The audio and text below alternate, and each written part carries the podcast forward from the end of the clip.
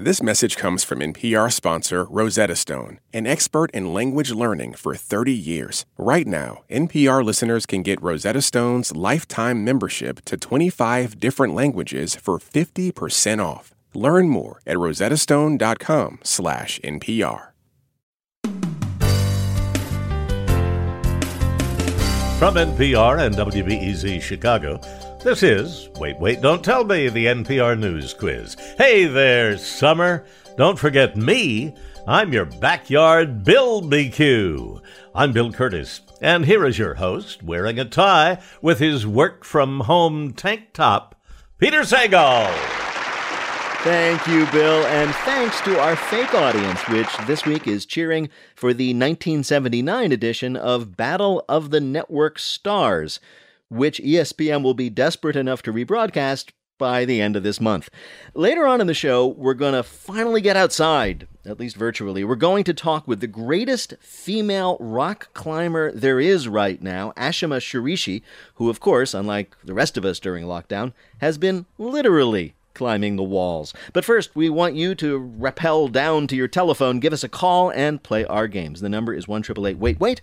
That is 1 924 8924. Hi, you are on Wait, Wait, Don't Tell Me. Hi, it's Courtney from Columbus, Ohio. Hey, how are things in Columbus, a city we love and have been to many times? They're good. Things are starting to open back up. Yeah, and and are, are, are you do you find people like wearing masks and uh, doing social distancing, or are they all just like French kissing and and you know, that sort of thing? Absolutely. I don't go anywhere without my mask. That's good. Well, Courtney, welcome to the show. Let me introduce you to our panel this week. First up is a writer and producer for Desus and Mero on Showtime, and the host of the brand new podcast Make My Day, available wherever you listen to podcasts. It's Josh Gondelman. Hello, thank you so much for having me. Always a pleasure to be here. Next, a comedian and host of the podcast Fake the Nation, whose latest short film, The Morning Papers, can be seen at NeginFarsad.com slash stream. It's Negin Farsad. Oh, hey, hello. And an Emmy Award winning writer, the voice of Jessi on the animated hit Netflix show Big Mouth, and the author of the New York Times bestseller You'll Grow Out of It, it's Jessi Klein. Hi, everyone. Thank you so much for having me. Great to have you back, Jessi. Well, Courtney, welcome to the show. You're going to play Who's Bill this time. Bo Kurtis is going to read you three quotations from this week's news. If you can correctly identify or explain just two of them, you'll win our prize. Any voice from our show you might choose on your voicemail. Are you ready to play? Yep. All right, Courtney, let's do it. Here is your first quote. Bad boys, bad boys, what you gonna do? that, as I'm sure you knew, uh, are the lyrics to a theme song for a TV show that was just abruptly canceled after 30 years on the air. What is the show? The show is Cops. The show is Cops. Yes, canceled. They canceled Cops. It's like this week one lucky protester was given a wish by a genie and she just wasn't specific enough. Cops is a long running reality show in which funny, caring police officers arrest supposedly real criminals who are almost always drunk and often naked but it's now off the air. Most people celebrated the news, but others say we need a professionally produced show like Cops because amateur videos made of goofy police hijinks are too often ruined by all the tear gas. Uh, have you all watched Cops? Because I, I have to admit, I never have. Um, uh, it, I mean, it was. It's only. Uh, it's only been on for thirty-two seasons, and I feel like you kind of need to let a show like that find its yeah. audience. And you I, know, I, I never. I was told it. that season eighteen is great, but you have to start from the beginning to understand what's happening. Yeah. So right, I didn't want to want understand yeah, what happens. Yeah. It's like, who are these characters? Yeah, I know. uh, speaking of cops, protesters and activists are now calling to defund the police. This has freaked out many people, mostly police, who wonder how they're going to deal with jaywalkers without a tank. The idea is to have police just do police stuff instead of the many other things we send them to do that other professionals could do better. It makes sense. But it just won't be the same at the bachelorette party when a studly guy walks in wearing a really unconvincing social worker uniform. Hello, oh, ladies. Peter. Did somebody need some sexy mediation? I feel like we've been we've been letting the strippers be police for too long. really? yeah, I we we got, I want to see other other more friendly jobs represented with strippers, right? I, I think that's I think we need that. Let- we, we're for too long we've been saying cops are the sexiest job. Like what though? I mean, what do you like nursery school teacher? That would be gross. We can't have that. I mean, I used to teach nursery school, and I would have loved to have seen sexy representation in the media. I would have been like, that could be me someday. Yeah, if you don't see it, you can't be it. I w- Also, I think defund the police is like kind of an aggressive, ambitious, activist slogan, and I think it's something a lot of people can get behind. But if you can't get behind it, just think of it as a slightly less aggressive NWA lyric. that's true. I think I think that's what they did in their children's album. That's what it was called, mm-hmm. actually. Yeah, Kidz Bop NWA, defund the police. All right, Courtney. Here is your next quote. You might want to hit the subway seats with Clorox wipes, Chief. That was somebody replying to New York City Mayor Bill de Blasio on Twitter about the city's plan to do what starting this week. Open up. Yes, exactly right. So New York is opening back up. Um, during the pandemic, uh, many New Yorkers tried to simulate normal city life by leaving bags of rotting trash all over their apartments, but it's not the same. They're excited to get back outside, but according to many reports, people have been using the streets as a toilet since all the restaurants and cafes have been closed. It is very weird to realize the thing that we really miss about restaurants is just having a place to go poop. These are just, but can I just say, these jokes are BS. Mm-hmm. These are from the perch of a Chicagoan, if that's whatever you call yourself. and I feel completely offended. First of all, I have not seen one single human poop. Maybe just one poop, though, but not more than one on the streets of How Manhattan. often have you left your house, I though? say nay, sir. I say nay to your Chicago jokes. and to imply that people weren't pooping on the streets before. Yeah, I mean- that's the inaccuracy. As a native New Yorker, I, I must raise my hand and say I too noticed that as well. This has um, always been part of our identity. Have they opened? Um, are they going to open the pigeons? What, what do you mean open the pigeons? Are they opening the pigeons back up? I mean, they open it. the pi- the pigeons are phase four. Pigeons phase four, rats phase five. I heard that the rats went feral during the quarantine. Yeah, they did. The restaurants Apparently, weren't uh, open as and they were just roaming the streets. You, you might have thought you had it bad as humans, but apparently the rats in New York City have been starving to death and there have been rat wars. How is this not a replacement for the show Cops? exactly. Rat Rats. wars. Bad rats, bad rats. Now, I'm sure a lot of people in New York are wondering, as they open up, what are the rules about getting it on? But don't worry, because the New York City Department of Health has a revised standard for sexual activity as we come out of the pandemic.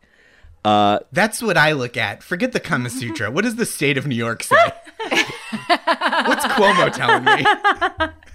Peter, I truly can't tell if this is real or these are It is jokes. absolutely real. It's in like a, pam- a pamphlet or something? Yeah, it's you can download it. You can see. I mean, it's guidance for you to pursue. You know. Oh, I'm gonna activity. download it. Oh yeah. Oh my god, talking dirty on like a 311 call. All right, Courtney, we have one more quote for you. Here it is. Uh, what's up, Doc?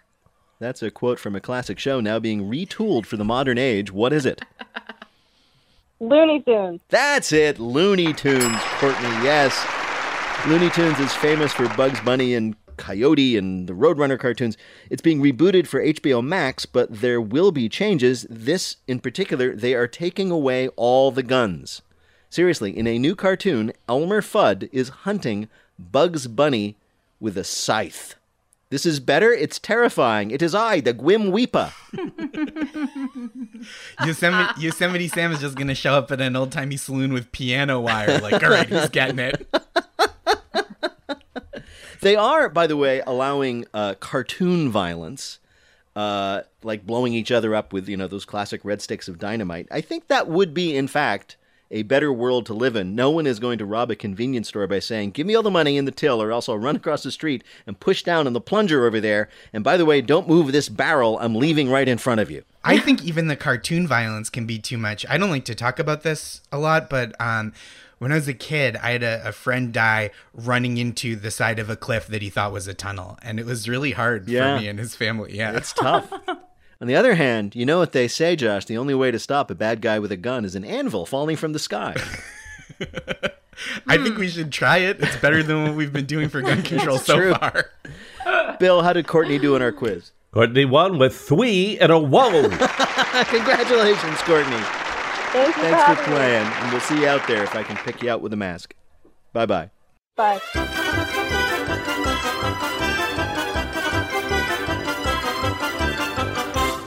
Right now, panel, it is time for you to answer some questions about the week's news. Negin, NPR this week broadcast a plea from the nation's literary agents. Please, people, stop sending them what?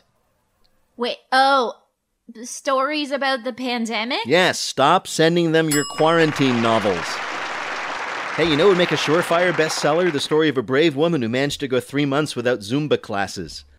Apparently, many first time writers have taken advantage of being locked inside to write that novel, often about being locked inside. And scientific studies show that a 100% of these novels are terrible. a literary agent told NPR that first, if you wrote your novel in less than three months, it'd probably read like it was written in two months. And second, any cool idea you have about a pandemic story, it's been thought of, bought, published, and has already failed. What a cool voice of encouragement to people. I know. Stop. You have nothing to say. Shut What up. What a chill vibe from that literary agent. that still I little mean, let people in- just Yeah. peck, people are just pecking away at it. Let them let them have something. No, I'm sorry, Jessi. That still voice inside you, crush it. I don't want to hear it. Guys, you're gonna love my novel. you can't. I don't know. J- Mine's Jessi's right. different. How much does it take to just not respond to an email? Um, I am actually working on a second book that is not about the pandemic or coronavirus, and I can tell you it's not going well. the crushing anxiety and the unschooled child are not melting together to form a perfect book. if if it makes you feel any better, I'm having a hard time reading a book. so. Coming up, our panelists do some sleuthing in our Bluff the Listener game. Call 1 Wait Wait to play. We'll be back in a minute with more of Wait Wait Don't Tell Me from NPR.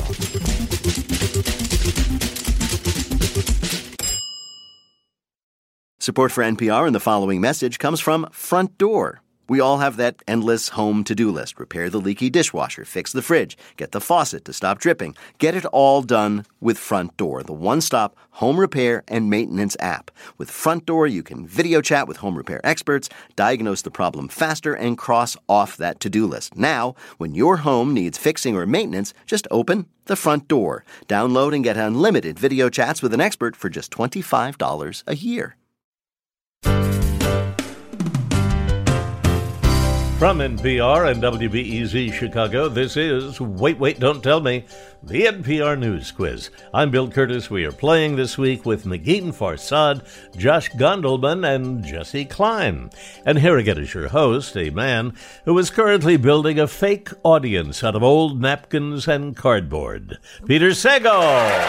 Thank you, Bill. Right now it's time for the Wait, Wait, Don't Tell Me Bluff the Listener game. Call 1 Wait, Wait to play our game on the air. Hi, you're on Wait, Wait, Don't Tell Me. Hi, this is Jeff from Durham, North Carolina. How are things in beautiful Durham? Uh, good. Very, very hot though. And what do you do there? Actually, I've started um, learning how to brew my own beer. That's Oh my something gosh. that I started doing. Yes, all the breweries in North Carolina are closed. Watching, they just now opened. Sure. So you've kept yourself in beer while the breweries were closed. Exactly, and now they're opened back up. And um, one of my favorite breweries that I go to has allowed me to exchange my beer in in exchange for one of his beers whenever I go there. So it's been a pretty good deal so far. Oh, well, that's fair enough. A beer exchange. I Yeah. like it. Well, Yeah. welcome to the show, Jeffrey. You're going to play our game in which you must try to tell truth from fiction. Bill, what is Jeffrey's topic? Who done it? No, seriously, please tell me. Unsolved mysteries. That's, of course, the cool, enigmatic thing detectives say when they just didn't finish something at work. This week, our panelists are going to tell you about an unsolved mystery plaguing someone. Pick the real one, and you'll win our prize the wait waiter of your choice on your voicemail. Are you ready to play? I am. All right. First, let's hear from Jessi Klein.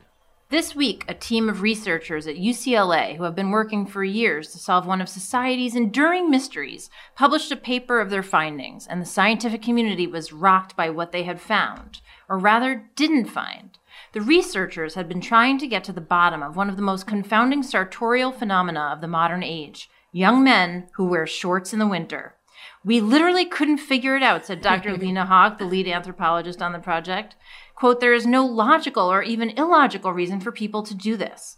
At first, the team had conjectured that perhaps the winter short wearing men were displaying their legs as some kind of mating signal to the opposite sex.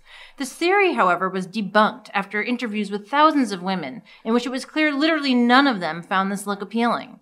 As Dr. Hawk said, this really deepens the mystery because we don't know how this segment of the species has survived. The team then began to wonder if these men, who are primarily young and congregate in frats, might genetically be less inclined to feel cold. However, the subjects' answers were only more confusing because while some of them reported feeling cold and wore appropriate jackets, they still finished off their outfits with Adidas slides. Some of the subjects reported that they kept warm by vaping, although multiple tests proved this isn't a thing. the only remaining theory the team has been able to put forth is that this demographic might actually be descendants of a distinct ancestor capable of ignoring common sense, known as frat bro magnon man.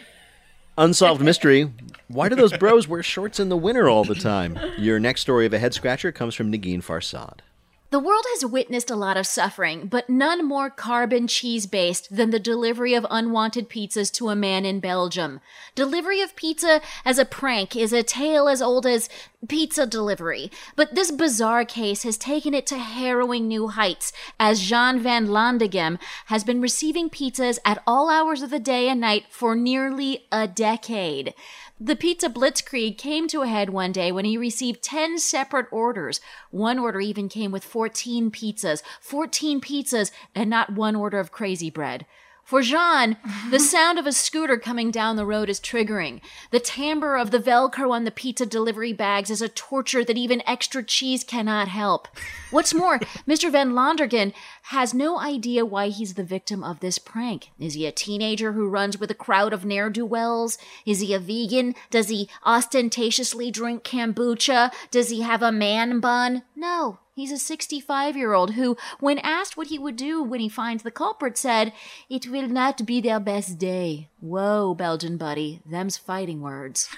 a man getting hundreds and hundreds of pizzas delivered to him for over a decade with no idea who's sending them. Your last story of a clueless case comes from Josh Gondelman. What exactly is the story of Anatoly the Bone Stealer?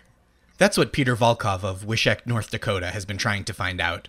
As a child, my grandfather would read to me from this big book of Russian folk tales, Volkov said in an interview with the Bismarck Tribune. All the stories involved this uh, two foot tall man with the feet of a goat and the teeth of a snake. When children would misbehave, he'd sneak into their bedrooms at night and steal one of their bones and use it to build an addition to his treehouse. Eventually, a persistently disobedient boy or girl would have no bones left and would become what's known in Russian as a Wobolov boy or gelatin child, which Anatoly would consume whole by unhinging his serpentine jaws. Unfortunately, Volkov believes his childhood copy of the Tome of Stories to have burned up in a fire, and his grandfather was lost in a second, unrelated fire. Now the fire is in Volkov's heart, which burns to learn more of the monster man from the stories of his youth. He even traveled to the village his ancestors lived in, 300 miles outside St. Petersburg, for answers, but no one in the hamlet of Wolf Buffet, a rough English translation, knew what he was talking about either. Everyone looked at me like I had three heads, which is so weird because Anatoly's best friend Tatiana the baby paralyzer actually has three heads, all of which can turn an infant to stone with their gaze. All this research has left Volkov discouraged but not defeated. I can't understand why this book is so hard to find. I just want to find a copy so I can teach my children important moral lessons like why not to wake a sleeping grandfather or why you should never borrow a grandfather's slippers without asking or you know what? I think I figured it out. okay. There is an unsolved mystery which I will present to you in the form of a question. Is it from Jessi Klein? Why do bros wear shorts in the winter? From Negin Farsad, why is this man in Belgium getting pizzas all the time delivered, and from whom? Or from Josh Gondelman, why can't a guy find anywhere a copy of the storybook about Anatoly the Bone Stealer that his grandfather read to him from as a child? Uh, well, being from North Carolina, I really wish it was the first story because we do wear shorts in the wintertime. But I have to say I'm going to go with the Belgian pizza pranks. You're going to go with the Belgian pizza pranks. So somebody getting mysterious pizzas delivered to them for over a decade with not knowing anybody who might be sending him pizzas. Yes, it sounds amazing. All right. Well, we spoke to somebody who is actually trying to solve this mystery. but the cops can't find who is responsible for this. The pizzas are ordered via different IP address each time. That was Jeff Van Newton, a reporter in Belgium, on the case of the mysterious pizza source and why they can't figure out who's ordering them. Congratulations, Jeffrey. You got it right. You earned a point for Negin, and you've won our prize, the voice of your choice on your voicemail. Congratulations. Thank you very much. Thank you so much for playing, Jeffrey. Bye bye bye.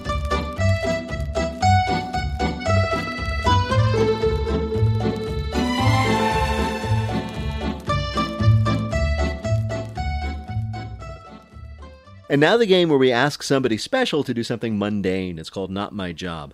Ashima Shiraishi is a giant in the sport of rock climbing. She's won multiple championships, set many records, and done it all before the age of 20. Outside magazine described her as a young crusher, and the New Yorker called her a Gretzky of the granite, which is such a New Yorker thing to say. Ashima Shiraishi, welcome to Wait, Wait, Don't Tell Me.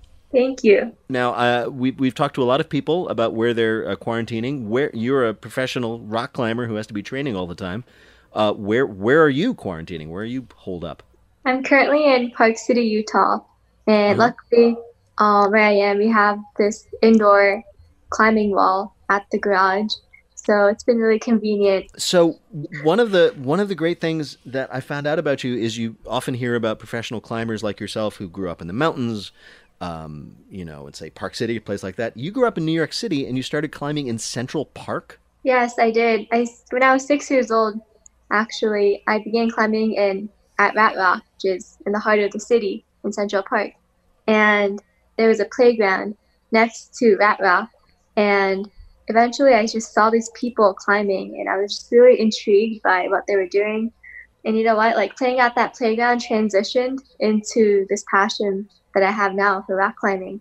And so what happened? Your parents took you to the playground and they looked over one day and you were halfway up the rock face? Yeah, that's kind of basically what happened. Like my parents weren't even aware that I was rock climbing. They just Wow. thought on the monkey bars. And the next thing, and, and, and how loudly did they scream in terror when they saw you doing that? Honestly, I think my dad was fine with me rock climbing.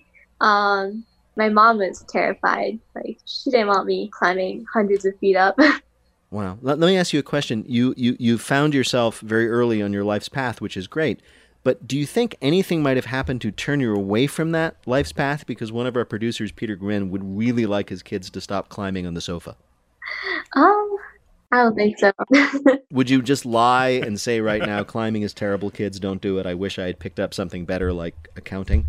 Oh man, I can't say that. Do you find your skill is ever useful? I mean, that to be able to climb almost anything like a like a mountain goat? yeah, honestly, um, my cabinets at my house they're pretty high up, so sometimes I like climb the table, like the kitchen table. Yeah. My parents always yell at me, but I have to like climb on top of those to get some dishes. That's- now, are you are you belayed or is that a free climb to the top Oh, of the oh, table? that's totally free climbing. You're if like, I fall, wow. I fall in the sink. oh my god! Just the terror of that. You you fall right. You train a lot. You climb a lot. You must on occasion fall. Do, do you have a, like a technique for that? Do you have a plan for what you're going to do when you fall? Because my plan for if I were to fall from a great height is to scream as loudly as I can until I died. So what would be your plan? Um, I don't think about it very much. There's no plan to fall, but you're always ready to fall because most of climbing is falling. I've always said that. I could do that part.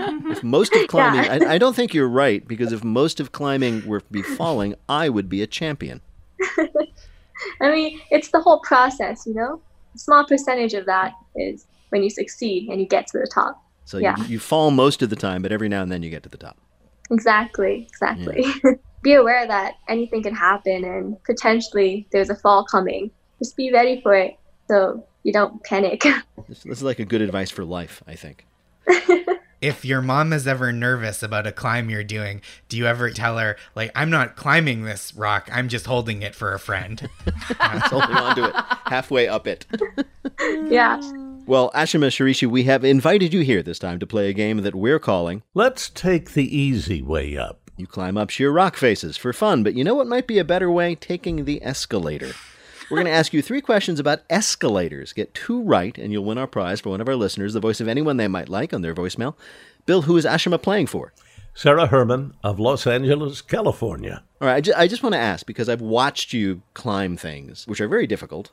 Is there something you say to yourself before you go? Or do you say, okay, Ashima, I can do this, I've done this before, or just another rock face, or do you say, just take it hold by hold?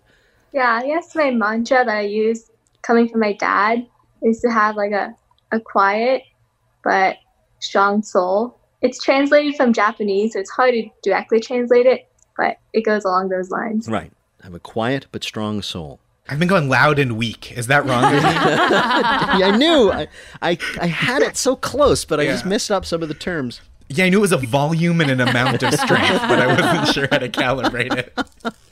All right, Ashima, here's your first question. Uh, the first working escalator in the United States was introduced in 1896 in New York City. Where was it installed? A. On the outside of the Statue of Liberty, bringing tourists right up to her waist. B. At the deep end of a community swimming pool to speed up the high dive line. Or C. At Coney Island Amusement Park as a thrill ride. Oh, I have no idea. Um, I have not studied escalators. Uh-huh. Well, maybe if you hadn't spent so much time climbing up all those rocks, you might have gotten some reading done about escalators. Ooh, ooh, can I get a hint? The- the- the- or maybe put yourself in the minds of like the f- people who have now invented or acquired somehow the first escalator. What are you going to do with it? This escalator, this amazing thing that no one's ever seen before. In New York City, I think it was actually immediately out of order in a subway station. Okay, all right, maybe C. That's right, Ashima. That's what they did. Like, say, lads, shall we go in this roller coaster or that crazy moving stairway? Where's your two bits? now, the first escalator in the United Kingdom, though, was installed at Harrods department store, a very famous place, in 1898. But people were afraid to ride it at first, so Harrods provided what to help them along? A. An attendant with cognac and smelling salts at the top to revive terrified riders. B. An attendant at the bottom who'd say, So, governor, too frightened to ride the wonder stairs, eh? Or C. Straps to tie the shoes down to the steps so people couldn't freak out and jump off. Oh my gosh. You see? You're going to go for C, strapping to tie them down? No, I'm afraid that's not right. It was the Oh, cognac man. at the top. We imagine people who really Oh, wanted a free drink. I was drink would really hoping that that was the answer. Absolutely. I wish Oh, they still wow. had that. All right, this is not a problem. Oh man. As you say, most of climbing is falling. You get back up, you go. So, one more chance. Here we go. Last question. Like everything else, escalators have a fan base of excited enthusiasts. So, if you stan escalators, you can enjoy which of these?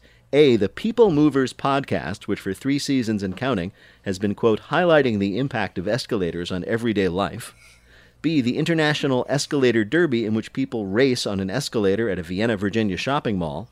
Or C, Escacon, the convention for escalator fans who often come dressed as their favorite escalators. What? She's right.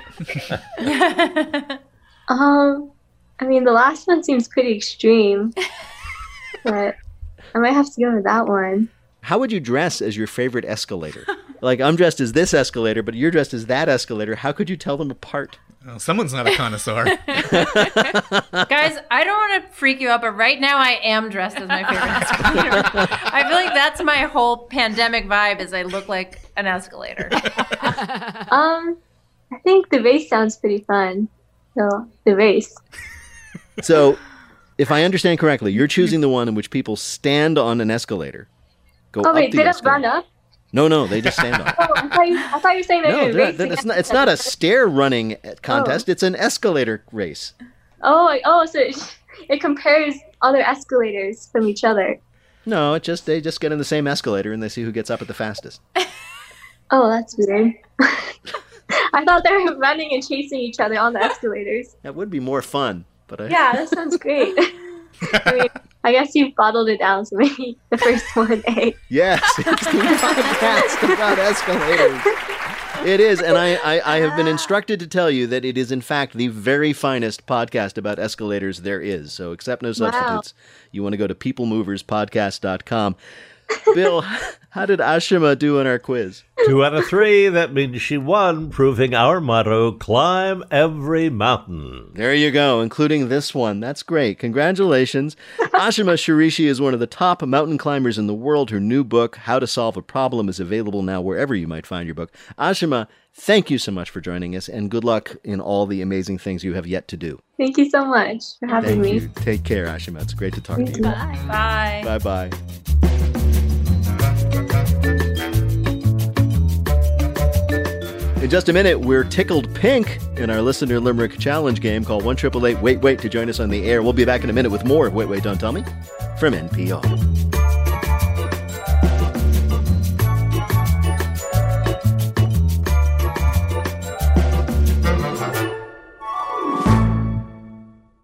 This message comes from NPR sponsor Teladoc Health. There are lots of reasons for wanting to be healthy family, work, living a fuller life. Teladoc Health understands. Whether you have diabetes, high blood pressure, or just need to manage your weight, Teladoc Health can help. Visit teladochealth.com slash what's your why for more information. That's T-E-L-A-D-O-C health slash what's your why.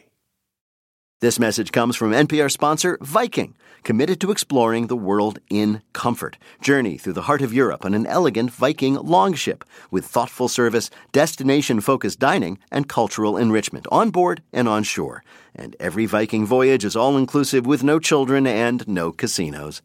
Discover more at Viking.com.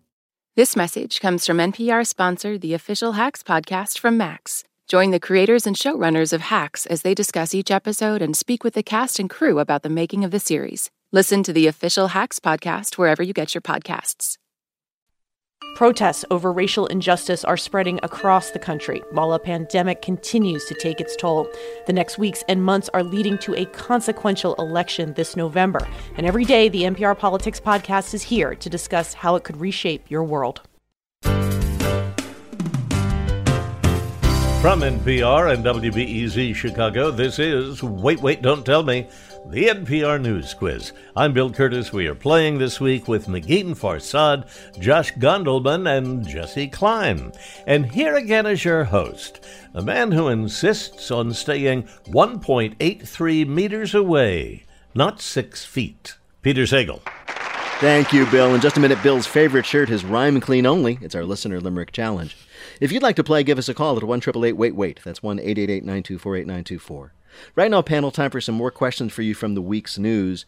Josh, this week, a study by language researchers has identified a new category of English words. Words that are what?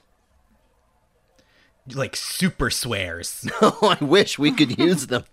I'm sorry, but the swears we have are not adequate to the situation. Give me No something way. even it's, more It's a new world. We need a more powerful F word. frankincense or something. no, that's not it though. If That's they- an excellent idea, and I want I want language researchers to immediately start working on that. You you are, you are allowed to ask for a hint.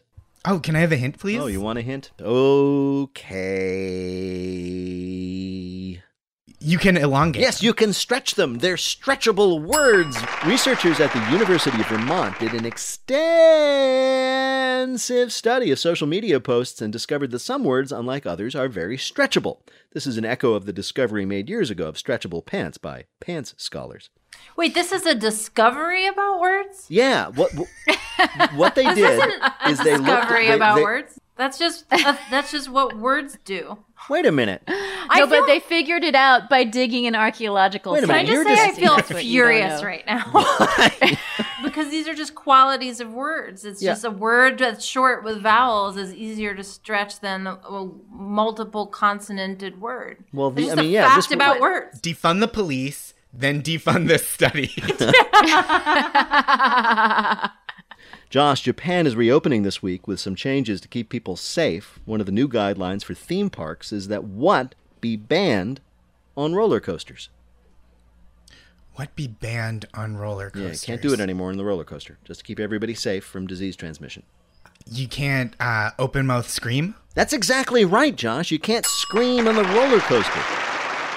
Japan's Theme Park Association, which is a combination of two exciting words and one boring one, released their post quarantine guidelines this week, including a ban on screaming while riding roller coasters because screaming spreads germs. To help with this, they're unveiling an exciting new ride called Sit Perfectly Still Mountain. I still scream on escalators. You're no, you're As your I've name- always done, and I Do won't Do you throw stop. up your hands? Do you, do you throw up your hands so everybody can see you? I throw up every time. You know, it feels like screaming on a roller coaster is scarier to do, but watching a roller coaster full of people sitting perfectly still, staring straight ahead, Yes. is terrifying. That's I mean, And then, of course, the photo they get at the end of just everybody on the roller coaster just sitting there staring silently, Mm-hmm. Quietly. because it would be very much the behavior of a dead person. Yes, exactly. and the idea of a roller coaster filled with the dead seems like we're almost there. yeah, pretty much. That pretty much describes our world right now. That was like the original gotten- concept behind Weekend at Bernie's. yes. My son is turning five next week, and he is starting to ask me about death, and because he's like, what, he. He was like, So wait, when you're dead, you can't move? And I said, No. And he said, So wait, he goes, So do people, so you just carry them around?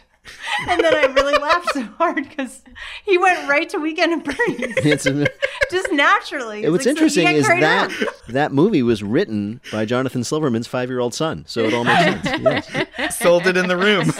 so the elevator bit, escalator pitch. Escalator slightly longer than an elevator pitch doesn't go as far. Negin, we all know that actual sounds can sneak into our dreams. Say the alarm goes off, and in your dream a church bell starts ringing. But new research shows that the brain does what while you're sleeping? Uh, this is related to sounds. Yes. The brain does like a bunch of like cool foley recordings. while the brain's like, look, I'm using coconuts to make horse horse hooves. Can I get a hint? Uh, well, it's like the guys are like, we are not having another dripping faucet dream. Your brain like is like battling with itself on like what sound effect is like reasonable for the scene. Sort of. I'm going to give it to you. Y- Your brain edits the sounds that it allows into your dreams, apparently.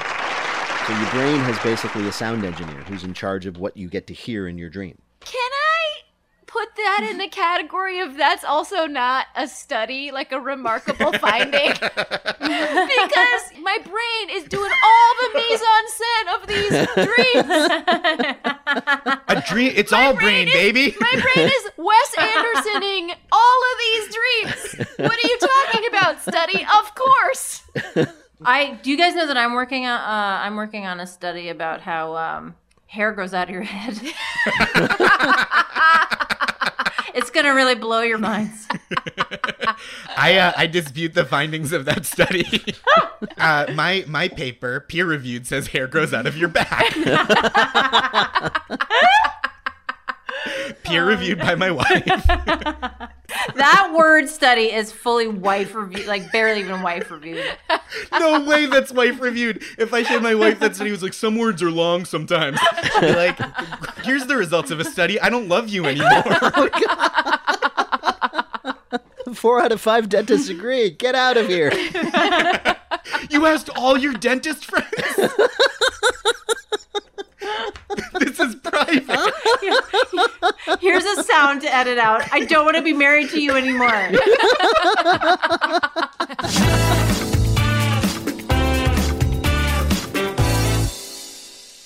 Coming up, it's lightning fill in the blank, but first it's the game where you have to listen for the rhyme. If you'd like to play on air, call or leave a message at 1 wait wait. That's 1 924 8924 or click the contact us link on our website, waitwait.npr.org. Hi, you're on Wait Wait Don't Tell Me. Hi, this is Josh Protas from Takoma Park, Maryland. Oh, I know Takoma Park. It's a lovely town outside of D.C. in Maryland, right? It is. And what do you do there? I coordinate public policy and advocacy work uh, for Mazon, a Jewish response to hunger. Right. The, the Jewish response to hunger is, I could eat. so eat already. Exactly. Yeah, eat already. there, you did your job. Josh, well, welcome to the show. Bill Kurtis is going to read you three news related limericks with a last word or phrase missing from each. If you can fill in that last word or phrase correctly in two of the limericks, you're a winner. Here's your first limerick For old phones, I once lit a votary, but now they've come back in my coterie. Come check out my style as slowly I dial. The cell phone I got is a Rotary. Yes, Yes, a rotary is. phone. a technology company is offering a cell phone with a real, working, old style rotary dial for people who are tired of all the features in their phones distracting them or being useful. It's a distraction free device, which is true unless you're the kind of person who's distracted by strangers constantly asking you, What the hell is that thing? My hands are going to be jacked from texting. Oh, your finger, anyway. Yeah, I don't want to waste any time fooling around on my phone, so I want a phone where it takes me nine hours to make one phone call. exactly. Legally, you can't even make a call from this phone, though. Like, it doesn't work unless you start with, you know, I don't even own a TV. Hello. Here is your next limerick. A flamingo that raises a stink gets all the good food and good drink. It turns out a bully develops most fully. The flamingo that's mean is most Pink? Yes, Hey, a new wow. study. Pink. A new study shows how you can tell which flamingos are the biggest jerks just by looking for which are the pinkest. So the next time you see the prettiest, pinkest flamingo at the zoo, just know everybody hates that guy. Flamingos, we knew this, get their pink color from a kind of red algae they eat, and the more aggressive they are, the more they eat, so the pinker they get. And you always thought they got pink from when they were medium rare. I, you know, I met that flamingo. It's never been weird to me. So I don't know what you guys are talking about. Here is your last limerick. Zoom workouts just might test my metal well. I've not weights, though, as my lack of sweat'll tell. Store pickings are slim. Can I rent from my gym? There is no place to buy a new. Kettlebell. Yes, kettlebells. Kettlebells, heavy balls with a handle made for swinging up and down and directly into your wall, are almost sold out in New York right now. According to a boutique gym owner in Brooklyn, quote, people are kind of freaking out that their physiques will change without that equipment, whereas normal people are kind of freaking out about literally everything else. Here's the thing if you weren't working out before, your physique's going to stay the same. That's exactly This is our time to shine. Yeah. Bill, how did Josh do in our quiz? Very impressive, wasn't it? Josh got 'em all right. Good going. Congratulations, Josh. Well done. Thank you. Bye bye. I'm uh I'm 35 years old, still don't know what to do when there's a second Josh. Really? You're like, Oh yeah. Every time you're like, "Josh, how'd you do?" and I was like, "I didn't do anything."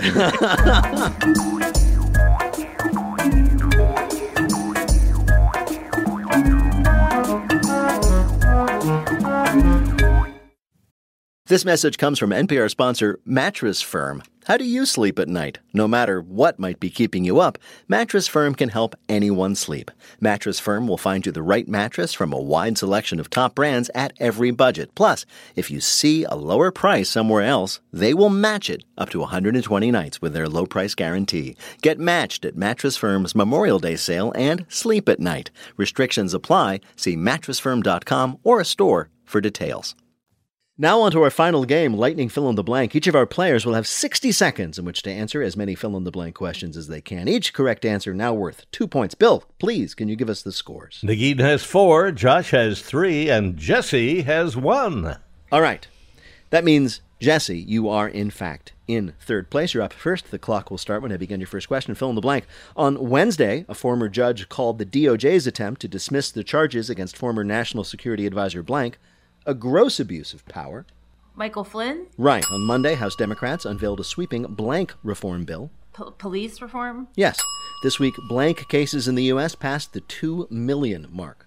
coronavirus. Right. On Tuesday, primary elections in blank were hampered by malfunctioning voting machines and closed precincts. Georgia. Right. This week, animal experts in Australia say that the reason the country's nocturnal parrot population is declining may be blank, The parrots are, uh, the parrots are sick. Because they have trouble seeing in the dark and keep running into things. According Uh-huh. to a report from the Wall Street Journal, online shopping giant Blank will soon face antitrust charges from the EU. Amazon.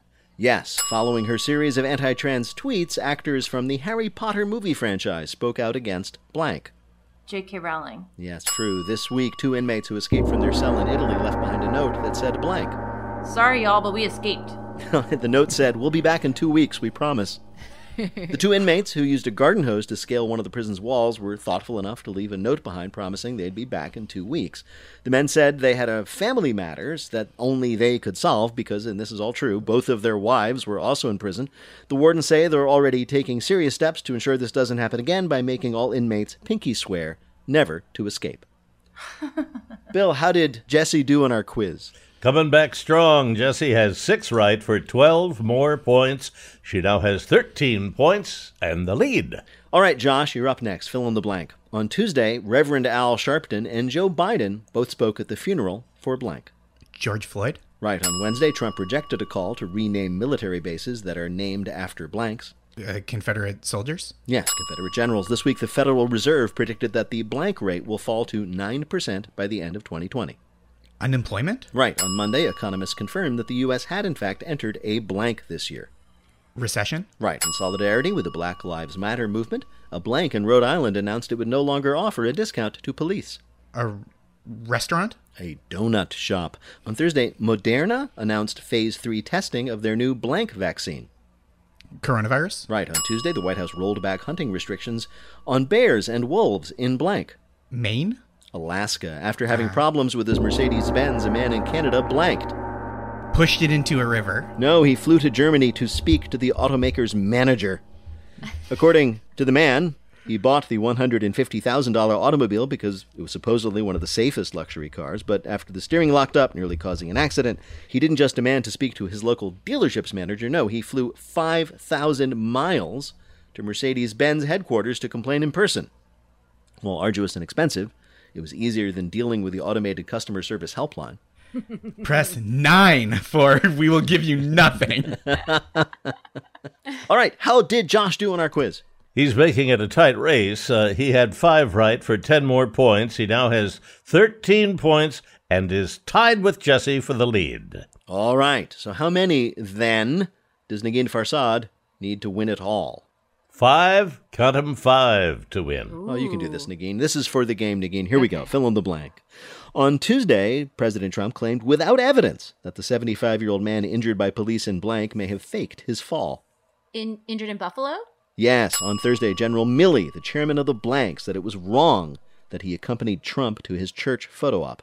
Oh, Joint Chiefs? Yes. This week, the White House demanded CNN apologize for a poll showing blank leading Trump by over 10 percentage points. Biden. Right. This week, police in Vermont asked for the public's help to identify a man who walked into a Dunkin' Donuts with no mask and no blank. Pants. Right. On Tuesday, IBM announced that it would no longer create blank recognition technology. Facial. Right. This week, police in Pakistan arrested blank on suspicion of illegal gambling. Elon Musk. They arrested a donkey. The donkey, whose name hasn't been released, was rounded up by Pakistani police along with eight other gamblers. The group has been charged with running an illegal gambling operation, but police say they expect all the humans to flip on the donkey because he was apparently on a hot streak and acting like a bit of an ass. Bill, did Negin knew well enough to win?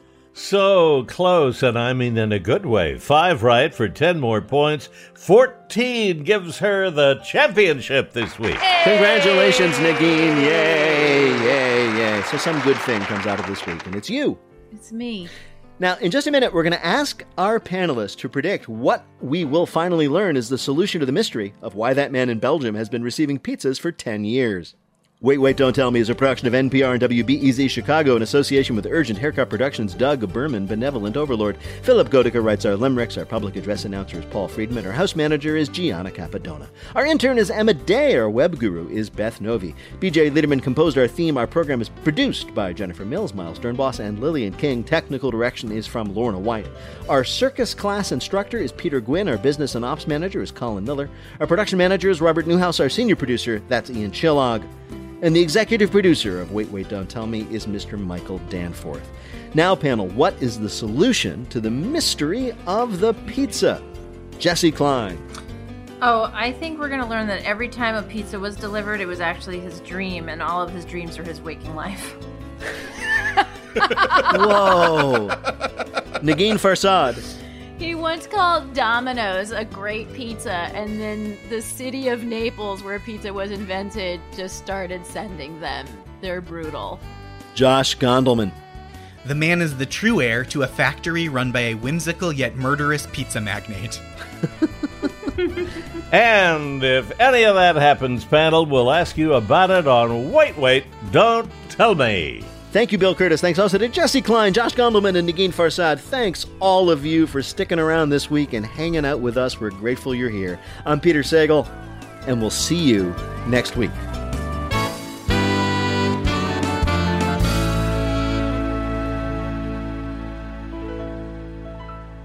This is NPR. This message comes from NPR sponsor Viking, committed to exploring the world in comfort. Journey through the heart of Europe on an elegant Viking longship with thoughtful service, destination focused dining, and cultural enrichment on board and on shore. And every Viking voyage is all inclusive with no children and no casinos. Discover more at Viking.com.